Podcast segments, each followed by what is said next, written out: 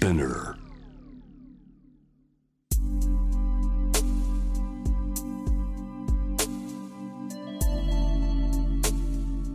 眠らない街六本木。高層ビルの一室に現れる深夜の保健室。重たいドアの向こう側。ここでは誰もが飾らない言葉で語り始める。心の声を聞き出す。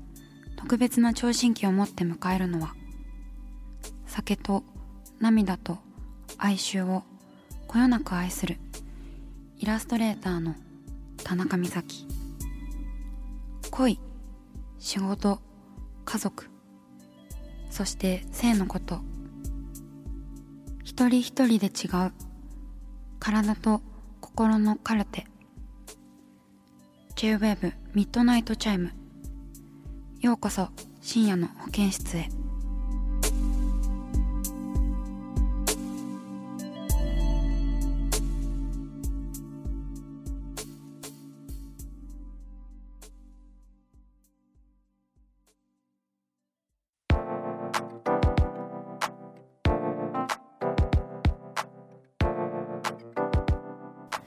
今夜はリスナーの皆さんから届いているメッセージや質問をご紹介していきます。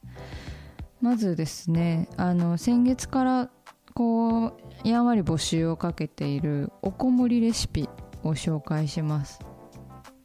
ラジオネームサクサクさん27歳女性長野県の方です。私はズッキーニにハマっています。ズッキーニは何にでも馴染むカメレオンみたいな野菜だと最近気づきました。よくお弁当のご飯の上にのせ丼物として食べています。ビールにも合います。あとはズッキーニを塩だけで味付けて焼いたりトマト缶と鶏肉と煮込んだり。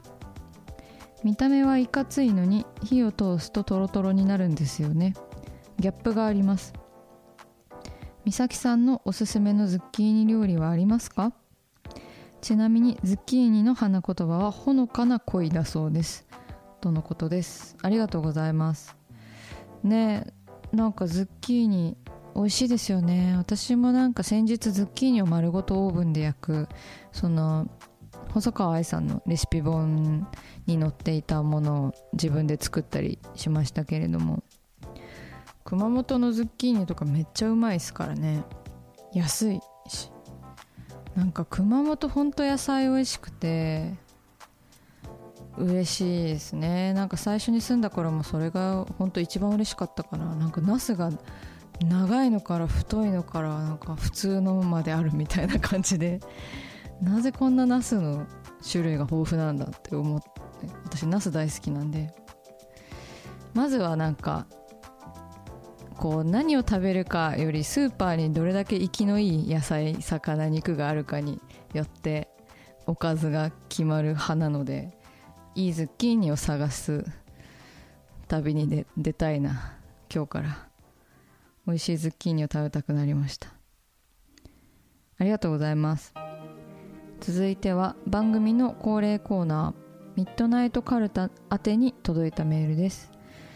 ゲストにめくってもらって出てきたテーマについていつもはトークしてるんですけれどもカルタのリニューアルを記念してリスナーの皆さんにもあのカルタのお題に答えていただいてメールを送ってもらってます。ラジオネーム安酒ランデブーさん。25歳女性会社員の方です。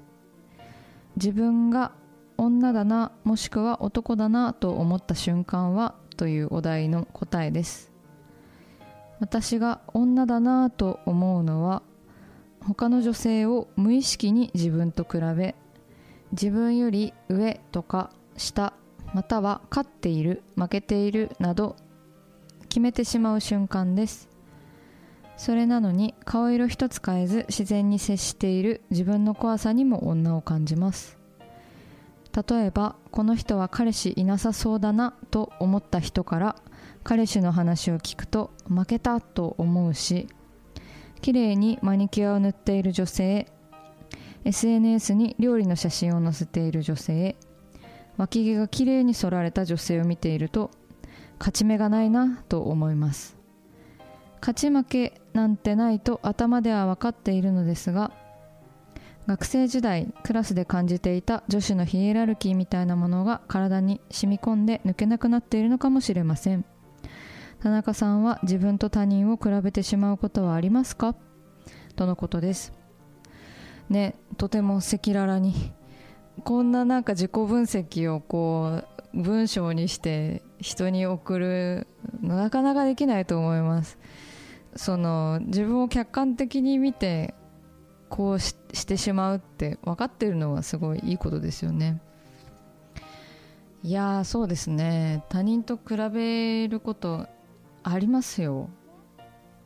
いわゆるそういう学生時代昔からヒエラルキーが上だったんだろうなって人とこう社会人になって社会人世に出て一緒に遊んでいると学生時代だったら絶対遊んでくれなかったんだろうなっていう こうすごい卑屈になってで後からそういう風に考えてなんかすごい惨めな気持ちになったりとか ありますねすごく。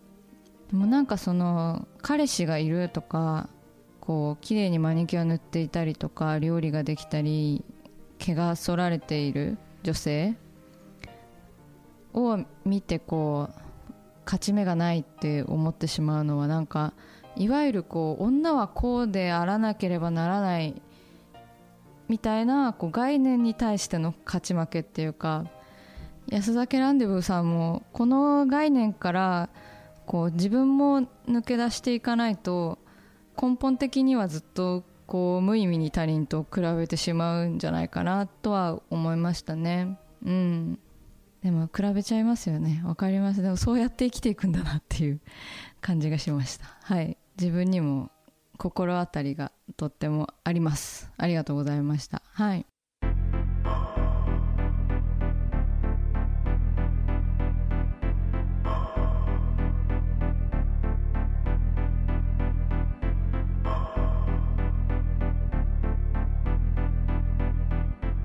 真夜中だから話せる。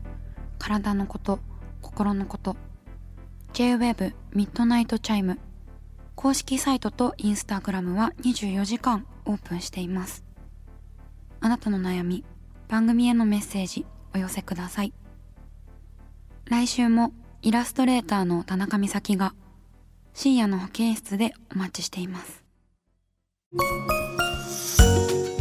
キャリコン編集長通信仕事と人生の話をゆるゆるとパワードバイミモレ。このポッドキャストではミモレ編集長の河原咲子が時には一人で時にはゲストをお招きしキャリアコンサルタントの資格を生かして仕事と人生そして職業キャリアだけじゃないライフキャリアの話を誰にでも分かりやすくゆるゆるとお話します。毎週金曜日に新しいエピソードを配信中です。ぜひ一度聞いてみてください。